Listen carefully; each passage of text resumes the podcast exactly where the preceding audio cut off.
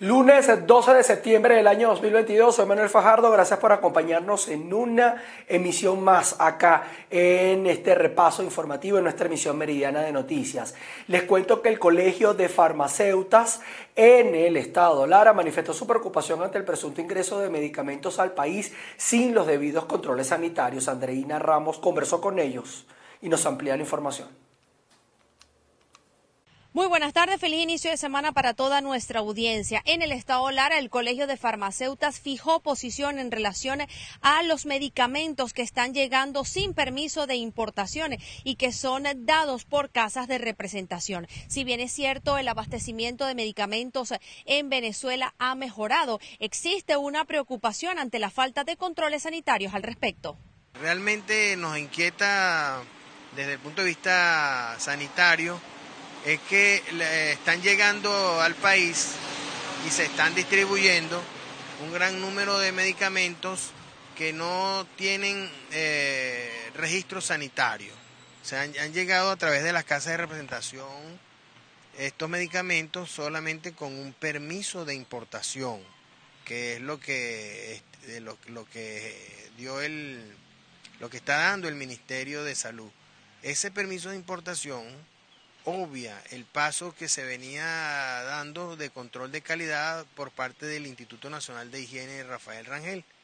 Los medicamentos, una vez que pasaban por el Instituto Nacional de Higiene, recibían su autorización eh, sanitaria y podíamos eh, decir que eran totalmente seguros. Hoy en día es una gran preocupación de que los medicamentos entran al país sin ese control de calidad, sin ese control sanitario. Vemos con preocupación que eh, estemos que estemos recibiendo quejas por parte de, del gremio médico y por parte de los usuarios de que hay tratamientos que no son suficientemente efectivos. Aunque en Venezuela todavía quedan laboratorios que fabrican medicamentos de altísima calidad, el gremio médico y farmacéutico no deja de preocuparse por la gran cantidad de medicinas de origen árabe, hindú y chino que se encuentran en el mercado y que son mucho más accesibles para los venezolanos. Sin embargo, los pacientes son los que están manifestando algunos efectos secundarios que preocupan seriamente a todos los médicos. Desde Barquisimeto en el estado Lara reportó para ustedes Andreina Ramos. La directiva del Colegio de Odontólogos en el estado Carabobo consideró que la inestabilidad cambiaria generó un aumento entre el 20 y el 25% en los insumos necesarios para aplicar tratamientos bucales. Gracias Manuel por el pase que nos haces hasta el estado Carabobo. La vicepresidenta del Colegio de Odontólogos precisó que esta situación no solo limita a quienes laboran en el área privada, también a la población en general, pues las instituciones públicas presentan muchas carencias. Actualmente los odontólogos nos encontramos enfrentando eh, una gran dificultad a la hora de adquirir nuestros insumos odontológicos. Eh, se habla de un 20 o un 25% de incremento cada vez que vamos a adquirir estos materiales debido al la devaluación del bolívar con respecto al dólar. Entonces, esto nos dificulta muchísimo mantener los precios a la hora de nuestra atención odontológica, tanto primaria como especializada. Eh, en el colegio y los odontólogos nos encontramos actualmente haciendo una gran labor, haciendo jornadas especiales de atención al público ya que en el sector público no se está ofreciendo esta atención primaria que requiere toda la población, que simplemente se va desde una limpieza, de una extracción básica por un dolor dental que es terrible, o este, tratamientos de restaurativos también primarios, pero este, no, el, gobierno no nos ha permitido eh, ejercer en el público porque no se encuentran los insumos. Desde algo tan simple como un par de guantes no se encuentra en la actualidad allí y hay que decirle al paciente si es posible traer ese par de guantes porque hace falta para su atención. Puede que existan algunos insumos, pero simplemente hacen falta. Y entonces como odontólogos, bueno, nos encontramos haciendo esta labor para lograr atender y suplir estas necesidades de la población. ¿Actualmente ustedes manejan algún porcentaje de eh, déficit de este tipo de material descartable dentro de los centros públicos? Bueno, en cuanto a porcentaje, te podría decir que entre un 80 y un 90% de déficit en la totalidad de los centros que se encuentran a nivel nacional.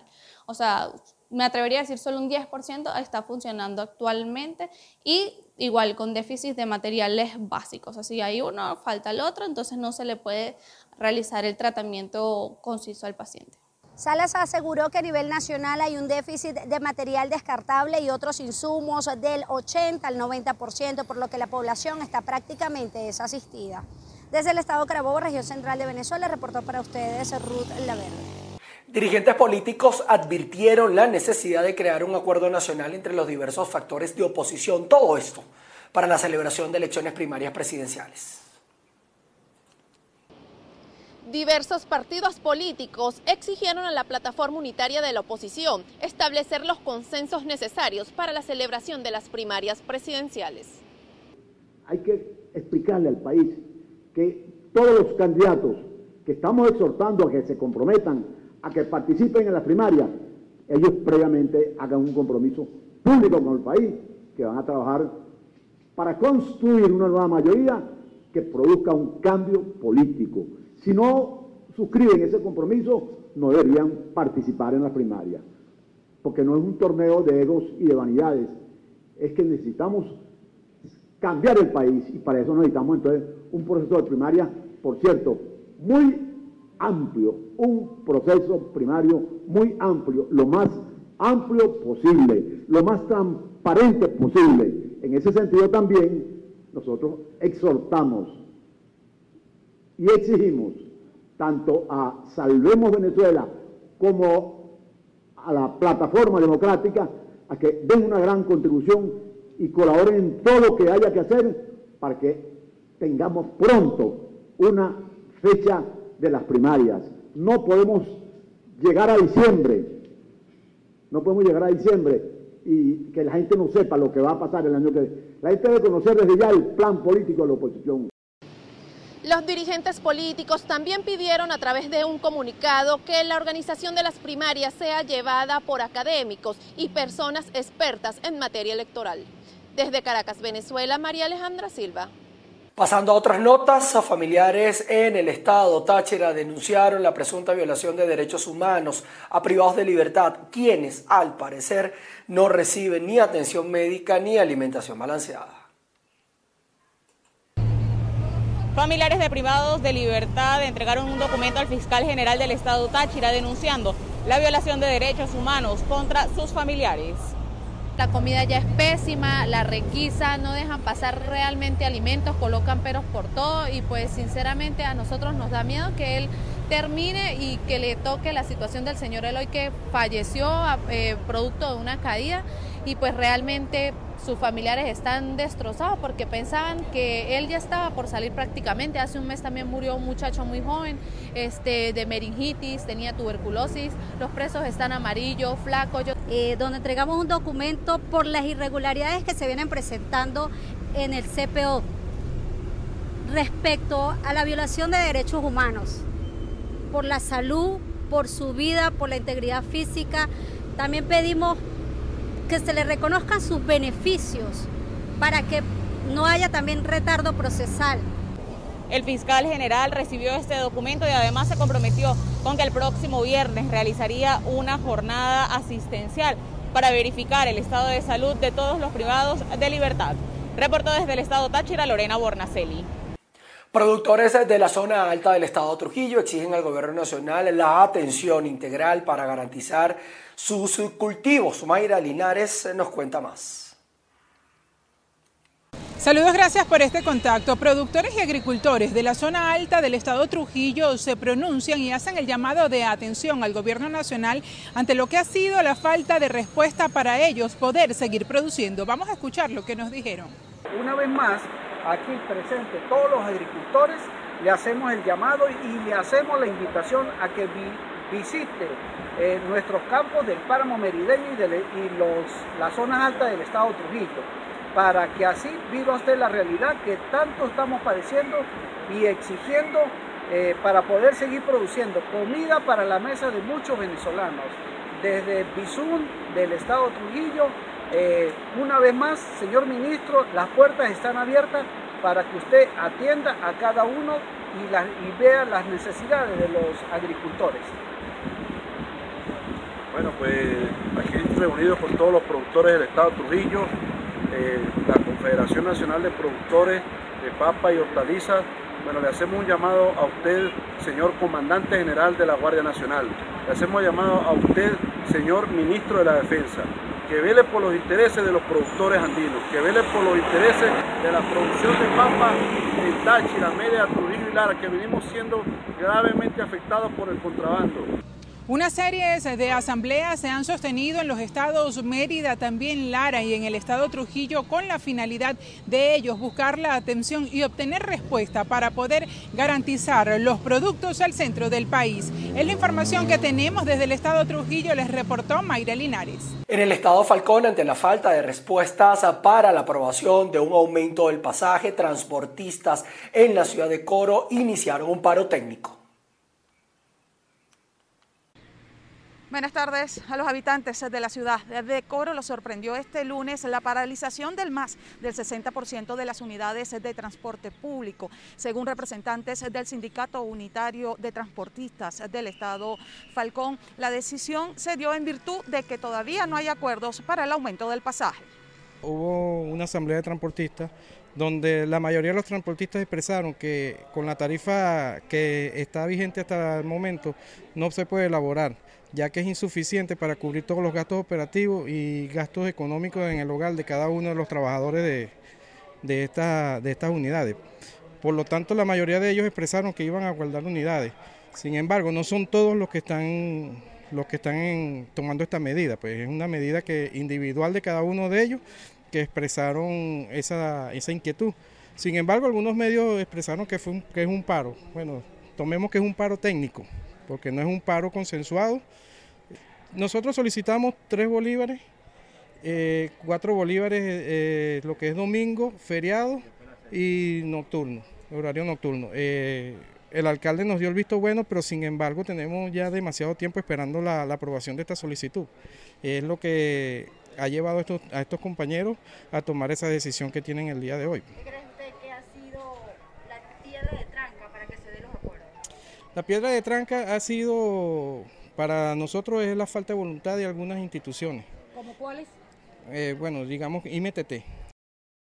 Es parte de la información que tenemos a esta hora desde el Estado Falcón. Continuamos con más de Noticias BPI TV.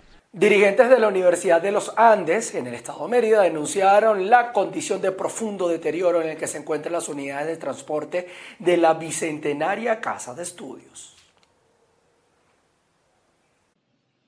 Amigos de BPI TV, dirigentes de la Universidad de los Andes denunciaron que los buses de esta prestigiosa casa de estudios se encuentran en completo deterioro frente a la falta de presupuesto y políticas por parte del Estado. Escuchemos parte de las declaraciones.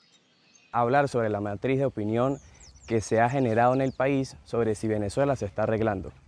Les quiero decir a aquellas personas que responden de forma afirmativa a este interrogante que eso no es así. Está muy alejado de la realidad. Y hoy estamos en transporte y vemos como las unidades no están funcionando por la falta de mantenimiento, porque no están los repuestos para los autobuses.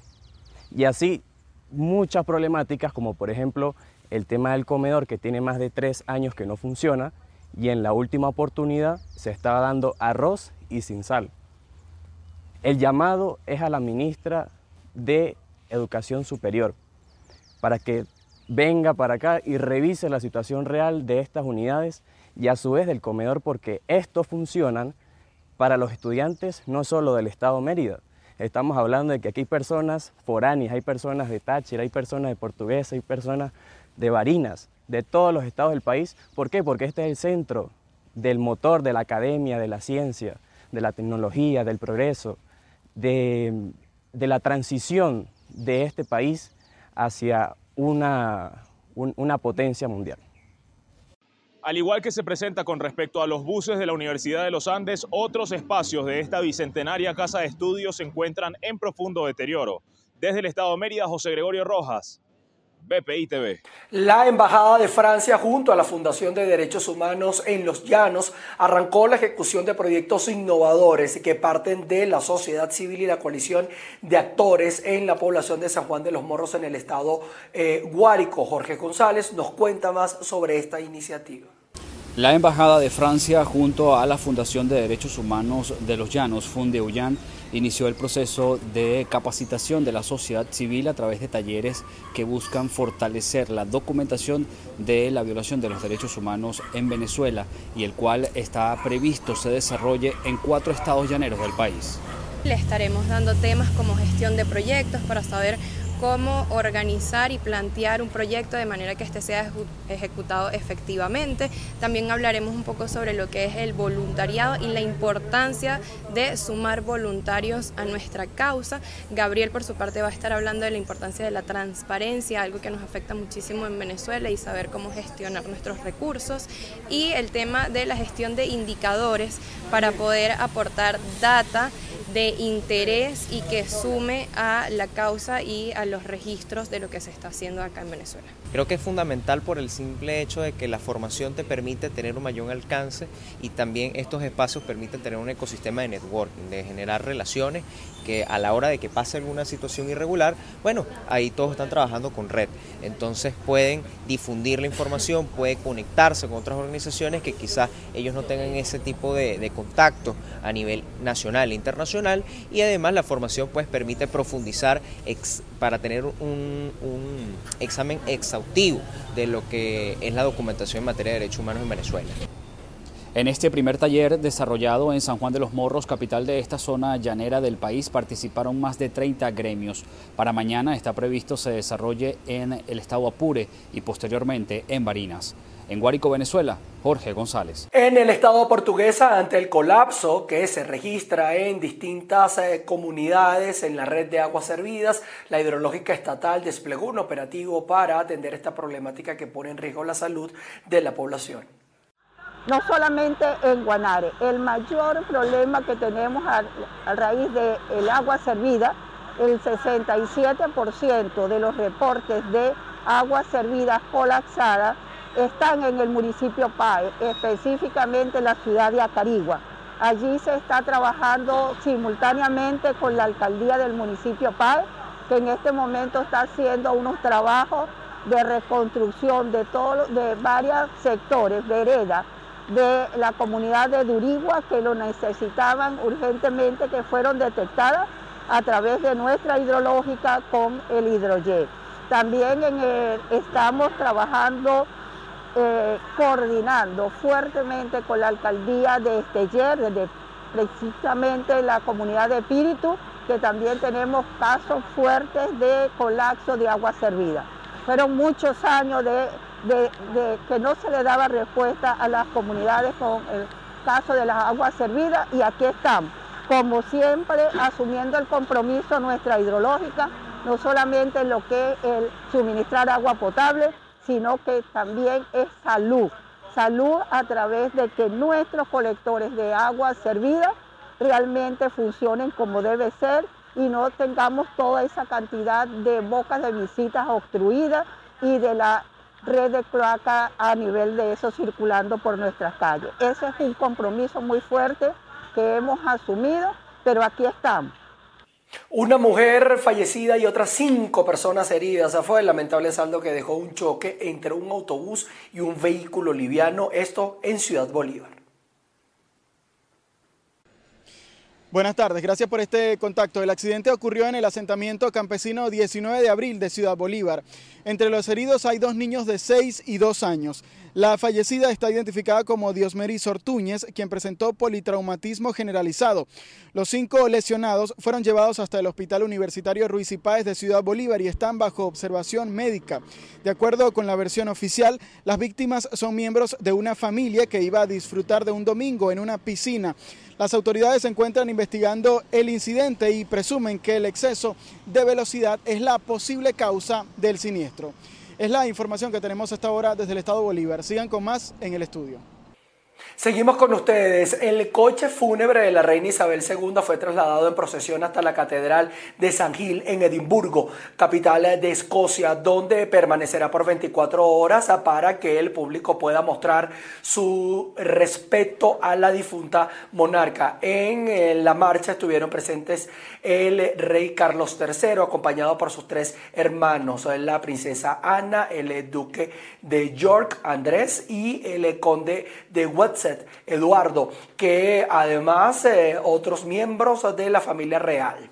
Así las cosas, más temprano el rey Carlos III realizó su primer discurso como monarca ante el Parlamento británico donde recordó el legado de su madre y aseguró que reinará de forma desinteresada y con respecto a sus eh, principios constitucionales eh, tal y como lo hizo ella. Previamente, los representantes de la Cámara de los Lores y también de los comunes transmitieron sus condolencias en nombre de todo el Parlamento. Pasamos aquí a Bogotá, justamente porque la abogada que, lidera la defensa internacional de los 12 ex militares colombianos señalados de magnicidio del presidente de Haití, Jovenel Moïse, eh, reveló que 14 meses después del asesinato, apenas el juez de la causa comenzó a escuchar a los haitianos capturados.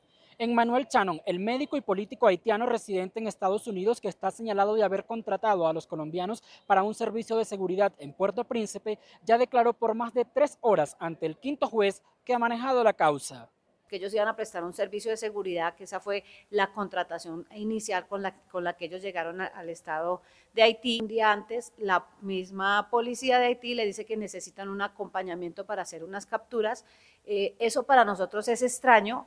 Porque con esa defensa dice que hay elementos para deducir que no son culpables del magnicidio. Por ello es vital conocer la declaración de Emmanuel Channon porque él debió explicar en el juicio qué función estaban cumpliendo los ex uniformados en Haití.